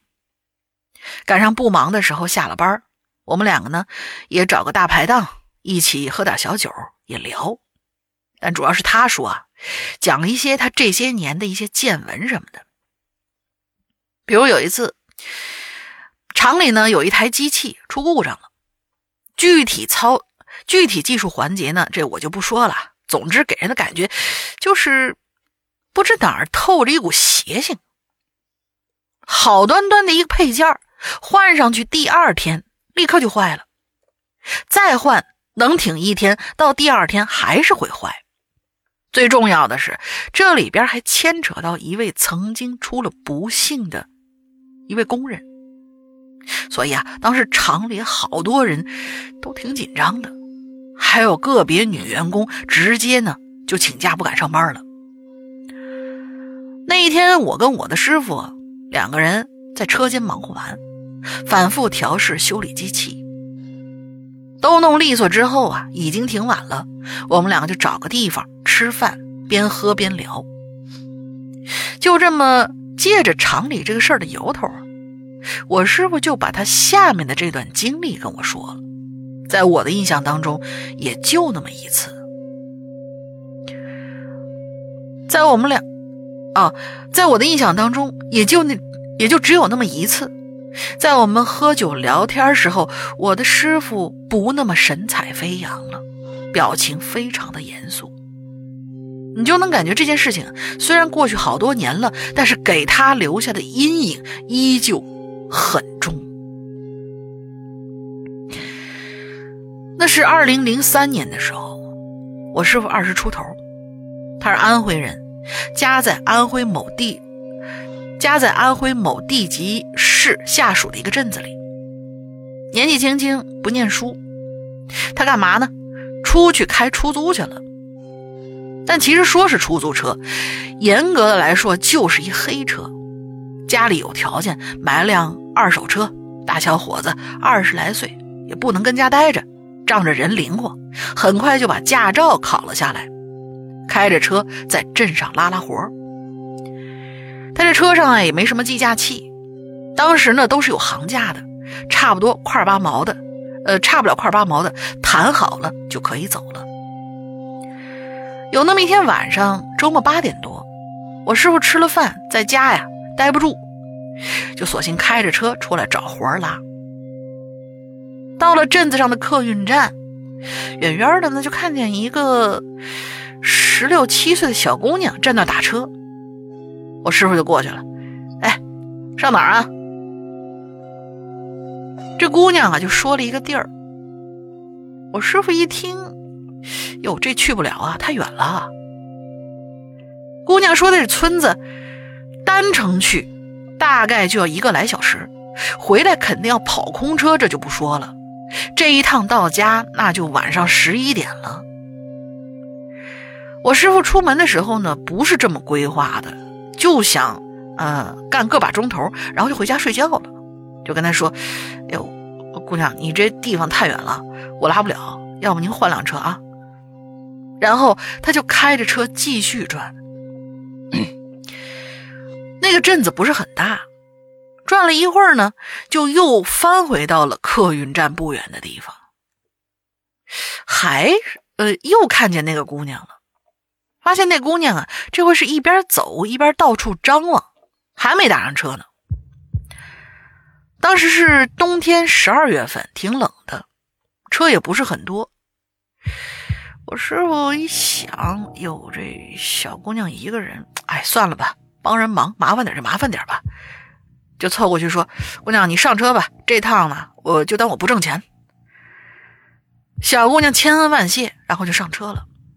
两人在车上呢，就有一句没一句聊，一聊才知道，我师傅，哦，一聊才知道，这姑娘是在县里边读书的，周末放学之后没赶紧回家，跟同学出去玩了，坐的是县里最后一趟傍晚六点多那趟那趟客车回来的，到了镇子上也晚了，不好打车，家里挺急的，大晚上恨不得就奔这边来。小姑娘坐在车上，赶紧给家里打个电话。喂，妈，你不用过来了，我打上车，我打上车了。司机大哥人特别好，本来人家不想拉的，看见太晚了，特地为我跑了一趟。路呢挺远的，但是两个人呢聊着天儿，我师傅也没觉得太久，就快到了。等到车要下公路的时候，呃，车要下了公路。下公路之后，要走一段当地的茬子路，小石子铺的路，两边都是农田，路呢也算是还不错。然后再往前走一段，拐个弯又是土路，土路再开个七八分钟，这才终于能进村子。姑娘爹妈远远就迎出来了，这家人啊满心感激，钱给结了不少。呃，姑娘她爸还给我师傅点上烟。哎呀，小伙子，第一次来我们村吧？啊，是。然后小姑娘的妈妈说：“哟，小师傅这么辛苦啊，这么老远的来了这儿，天冷，来进屋，进屋喝杯热茶再走吧。”但是这嘴边的客气话嘛，谁也不能当真。我师傅就说：“啊，不进去了，还要赶紧回去呢，已经不早了。”那一天。哎，那一天第一次紧张，哎，什么什么？那一天第一次紧张，第一次紧张，对他紧张了好几次，第一次紧张就是那天第一次紧张啊，就发生在我师傅跟我说的，哎，那天第一次紧张，我师傅跟我说，就是从这个时候开始的，怎么的呢？我师傅说完，赶紧回去，说着话就要拉开车门上车。结果那姑娘的妈妈就从车的那边绕过来，伸手拉着我师傅的胳膊：“哎，别介呀，这回去要一个多小时呢，歇会儿不用急。”话音没落，姑娘的爸爸也过来了：“哎，对对对，别急着走啊，好多日子都没去镇上了，正好你来了，咱们可以聊聊啊。”然后这俩人说着话，就一起往屋里拉我师傅。你师傅来了啊！来了，呃，我师傅来了，该你师傅了，把师傅拉进来了。嗯，我师傅啊，大小伙子，血气方刚的，也觉得不对劲，但也没往太多了想，你就推辞呗。哎呦，这真不行了，没时间聊天了啊！这我明天还得出车呢。姑娘妈妈这时候啊，说了一句话啊。出车呀，那不行的话就别走了。家里头有空房，今天晚上啊，你搁这住得了。哎，说的很中肯。可我师傅心里咯噔一下啊，这也太热情了吧？没听说出租司机拉活还拉一黑车是吧？你给留宿的，你肯定不行啊。我师傅就说了：“不跟你们说了啊，真真得走了。”说完呢，一条腿就迈进这车里。这个时候，姑娘妈妈又说了一句：“哈，那那要走也行，那道上注意安全啊。我们这儿啊不太平。”我师傅乐了：“这怎么了就不太平了呢？这月黑风高的，是挺晚的，这那可怎么可能不太平呢？”姑娘爸爸说话了：“哎，小伙子，你可记住喽。”啊！你怎么来的？可怎么回去？千万别走冤枉路啊！师傅啊，也没管那么多，上了车，一脚油门可就走。这家人呢，说话有前腔没后调的，没法聊天啊！你都不知道他们要干嘛。哎，农村呐，这点啊，这季节，岛上也没什么人了。我师傅开着车呀，还开得挺快，迅速出了村子，开上了村外那条土路、土渣子路。啊，就在这个时候，我师傅说，刚开上那土路啊，应该连一分钟都不到呢，他就感觉呀不对劲儿，头晕。啊，毫无征兆，突然间这脑袋可就晕起来了，那就好像有一团雾，但是呢，这雾啊。它可不是飘进来的，像是拿一高压的喷枪，砰的一下，就把这雾啊一下喷到别人脑子里头了。我师傅当时就觉得，两只手啊就勉强的还能把住这方向盘，同时使劲的眨眼，啊，完了晃脖子，身体呀用力往上蹦的，啊，让自己脑子清爽起来。跟那个时候啊。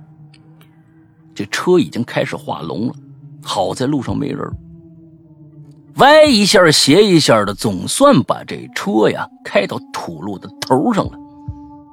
然后我师傅呢就按着刚才啊来的时候那原路拐了个弯可刚拐过来就把车停下来了。怎么的？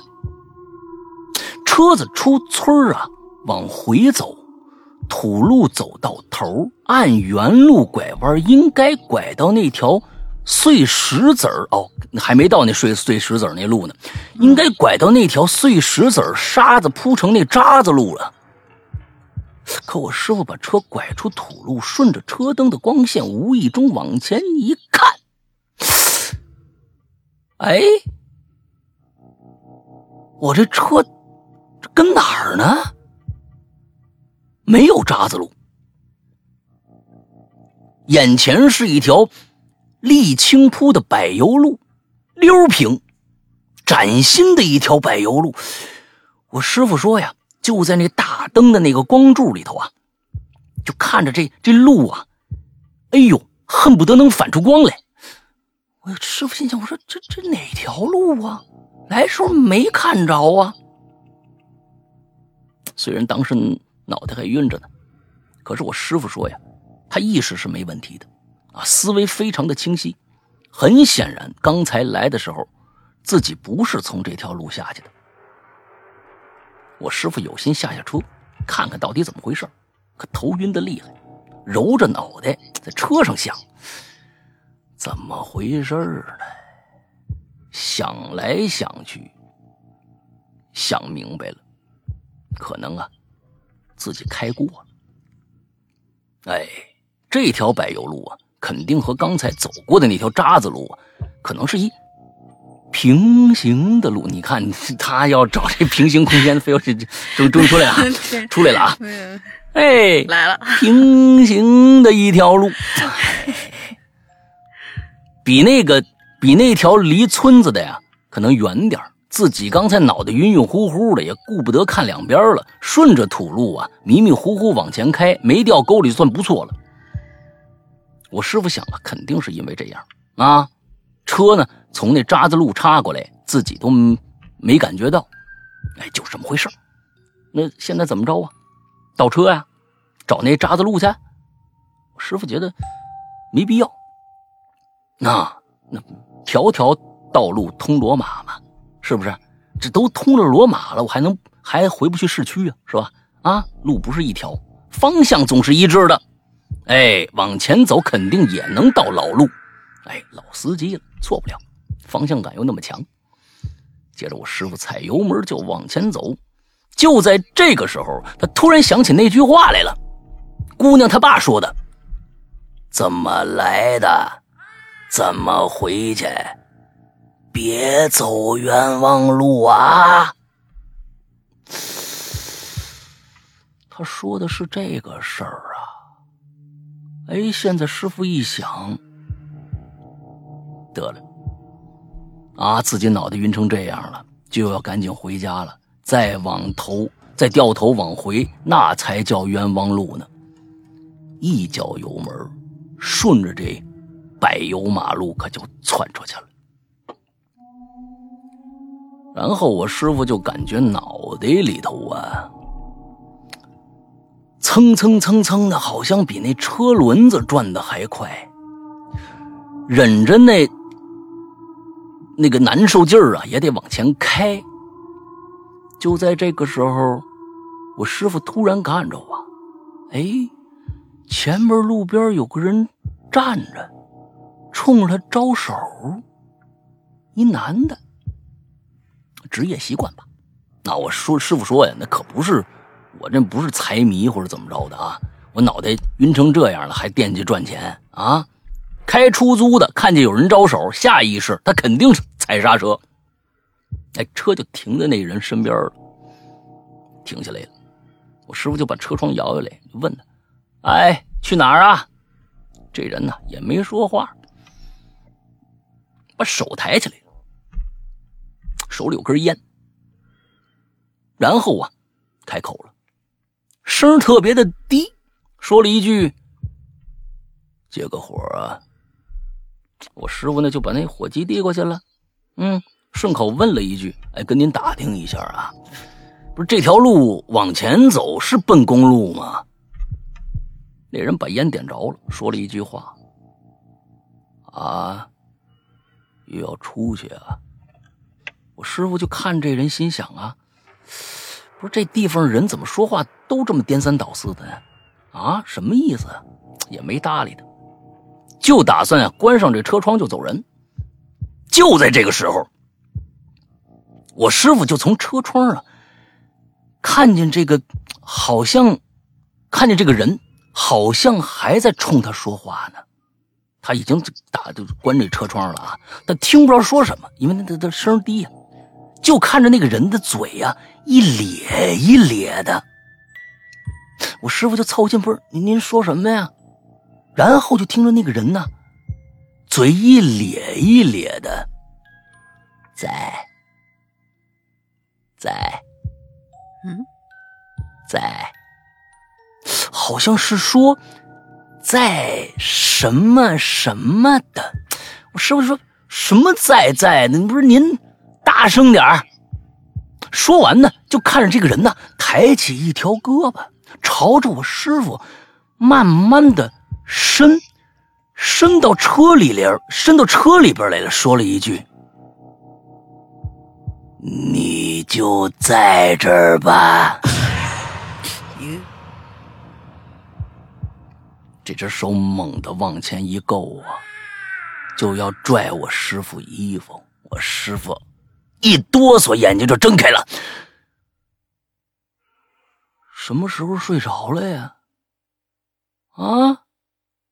就在刚才开上柏油马路，一脚油门，车窜出去之后啊，这时候觉得脑袋呀晕的有点挺不住了，就赶紧呢停道边上，打着双闪啊，闭上眼睛，准备眯一会儿，因为只要睁着眼睛。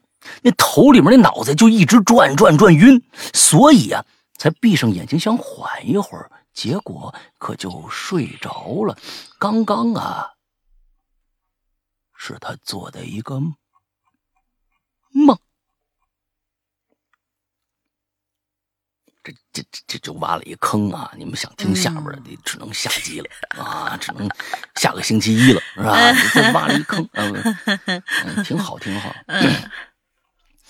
这这这没办法，这他给挖了一坑呢，我也我也没办法。咱们今天龟先生已经学会了套娃了，不但拖篇幅，而且已经学会了套娃了。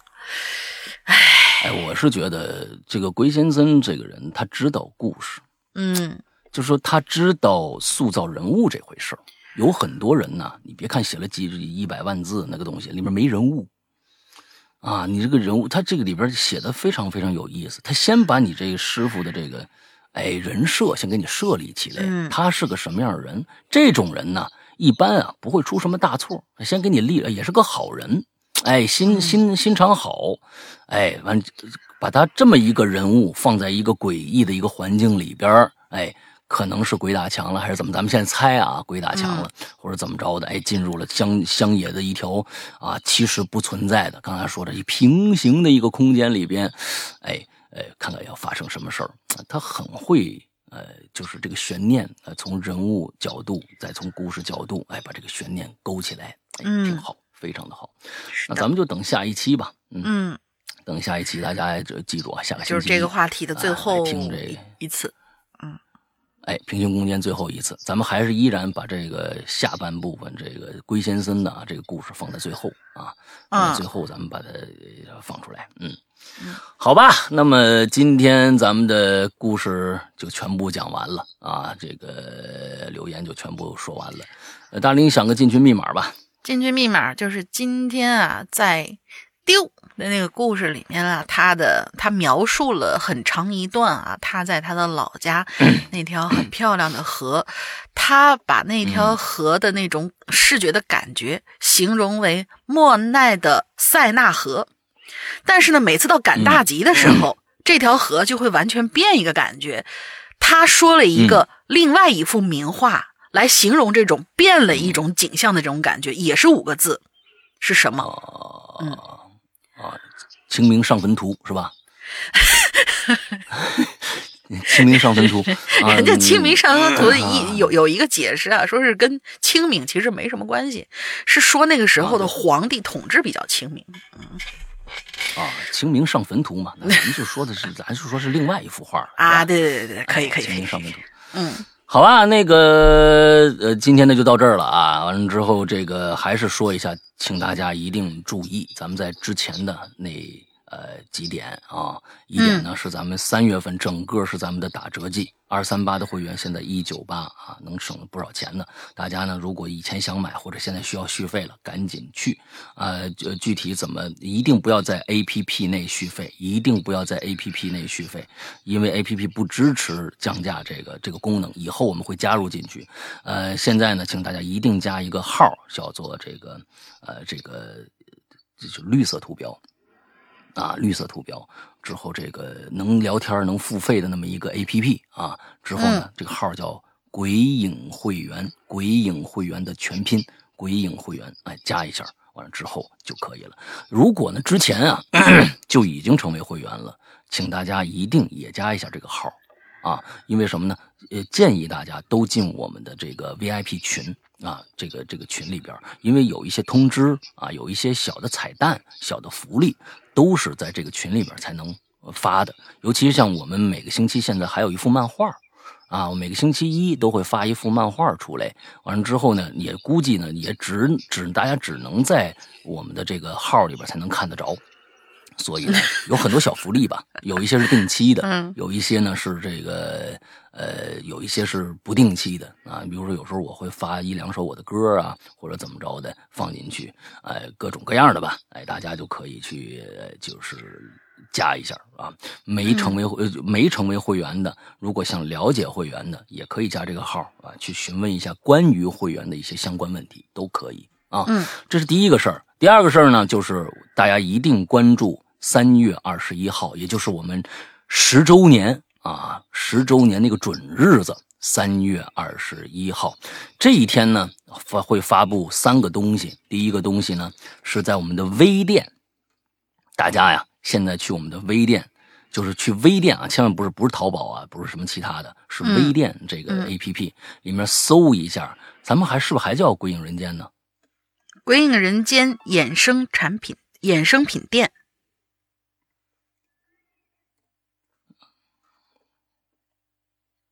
哎，鬼影人间衍生品店，大家记住啊，搜一下这个我们原来那个，呃，鬼影人间那个老名字啊，你就能搜到我们的店。先收藏一下，完了之后呢，三月二十一号那天会发布一个我们呃一个限量版的一个一个东西。上一次限量版我记得还是。玄天上帝的那件棒球衫，刺满绣的那个棒球衫，当时那那件衣服呢？对，这一次呢，就是十周年，我们做了一个我们从来没做过的尝试，就是帽子啊，帽子就是棒球帽。呃，我估计很多人都喜欢戴戴棒球帽。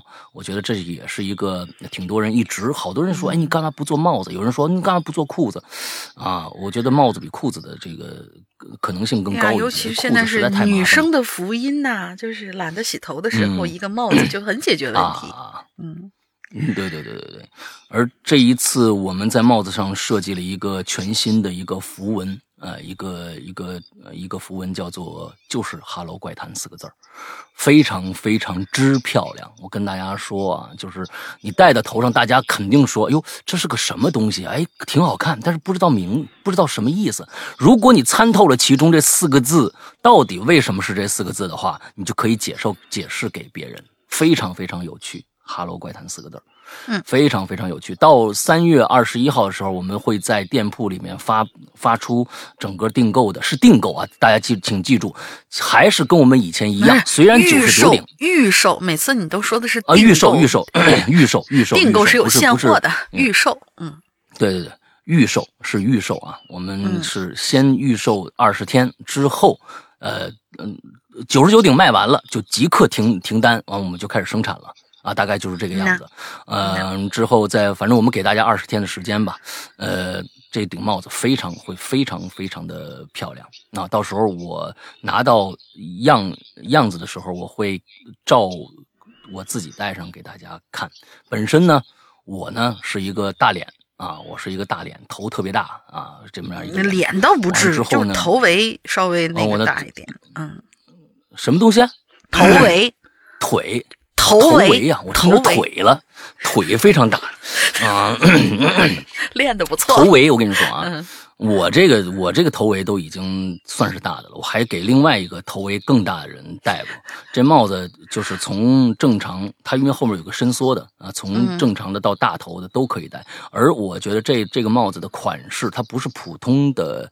那个棒球帽的款式，普通棒球帽是个圆嘛，一个一个瓜嘛，前面的那个是一个窝檐的窝檐的那么一个沿儿，对吧？哎，窝檐的那有，不是平檐的啊。咱们我不做那种平檐的那种那种平檐太挑人了。嗯，对，很挑人。我是做的棒球帽，是窝檐的，那有一个弧度的那个檐儿。完了之后，那个它呢是一个新款，它是一个变形款，就是所有不适合戴帽子的人。都适合戴这一款帽子，为什么呢？因为它是有一个拉长的效果的。你即使觉得你的脸很圆，完了之后，或者是呃头很大。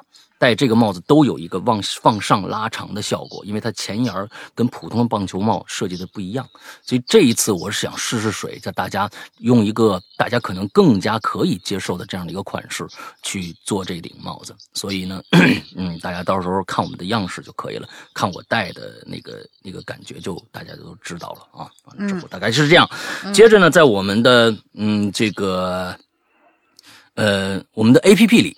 啊，我们的 A P P 里哦，这个还要说一下我们的 A P P 如何下载啊？我们每次都要说，嗯，我们的会员是在我们的 A P P 里的，所以呢，A P P 大家记住了，嗯，安卓、苹果都可以下载。呃，到商城里面搜索“鬼影人间”老名字“鬼影人间”就可以搜到我们的 A P P 了啊。完之后呢，安卓请注意，先在你手机。官方的商城里边，千万别奇这个奇奇怪怪的商城啊！这个官方的商城里面搜一下有没有《归隐人间》，如果没有，请一定记住去下一个叫做豌豆荚的这样的一个商城，在里边下载搜索我们的《归隐人间》是一定有的，那是我们官方上传的，千万别下乱下，因为有的时候可能是我们过去一点零的版本安卓的啊，我说的是安卓，根本就下不了，根本就用不了了，已经它也不更新，我们没办法去维护。啊，所以大家请注意，一定去那儿下。之后呢，嗯，我们会在我们的安卓和苹果两个版本的 APP 里边，在三月二十一号时的首页，首页会有最上面的大图，会有两个啊，请大家格外注意的两个东西啊，两个东西，一个呢就是我们两个人，我和龙玲两个人啊，专门为大家准备的一个。算是我们自己的小礼物吧。我呢，是我这几年做的音乐，还有我唱的一些歌，哎，做那么一个小集子发上来。我这个很很很这个无趣了啊！关键是打玲玲这个大玲玲，我那更没意思呀。我那这不是露脸，我我我又不是我又不是什么什么千面什么什么之类的。你进去一看，好家伙，一个脸的合集，都密孔了。啊，不是你，你这关键是过程啊，关键是过程。你要参与到大玲玲给你们设置的一个惨无人道的这样的一个游戏当中去，才能看到他的真实面目啊，这个非常有趣啊。哎，我们会在那一天在我们的 A P P 不是我呀，所以。嗯，完了之后呢，这个我跟你说，你这样的话，你就必须放你自己啊，你不许在放里面放一菩萨什么之类的啊，一个一个一个像啊，你找到我了吧啊，什么这个就就放一菩萨的像，我告诉你，你这样你你你你我我给你白宣传啊，你这个东西可可太那什么了，必须是你自己，我这脸盘必须是你自己，你不是呃，咱不说菩萨，当说不说，我这个脸型其实跟菩萨挺像的。你不觉得吗？也是那种很饱满的感觉，很饱满的感觉。菩萨，你不要侮辱菩萨，你不要侮辱菩萨。你这菩萨，你菩萨不干，你知道吧？啊，你啊，你这个东西啊，好吧，那大概就是这个样子啊，大概。菩萨直接在朋友圈里发了一条晦气，啊，并艾特了我。大概就是这个样子，所以我觉得行吧。嗯，今天先就先到这儿了。啊，就是现在我该说的也就都说了，之后，呃，今天找一个什么什么样的死法呢？不是钉十字架吗？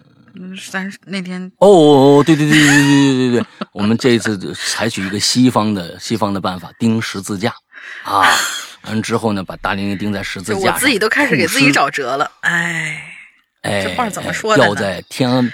咱们不能吊天安门广场，那实在是太不好了。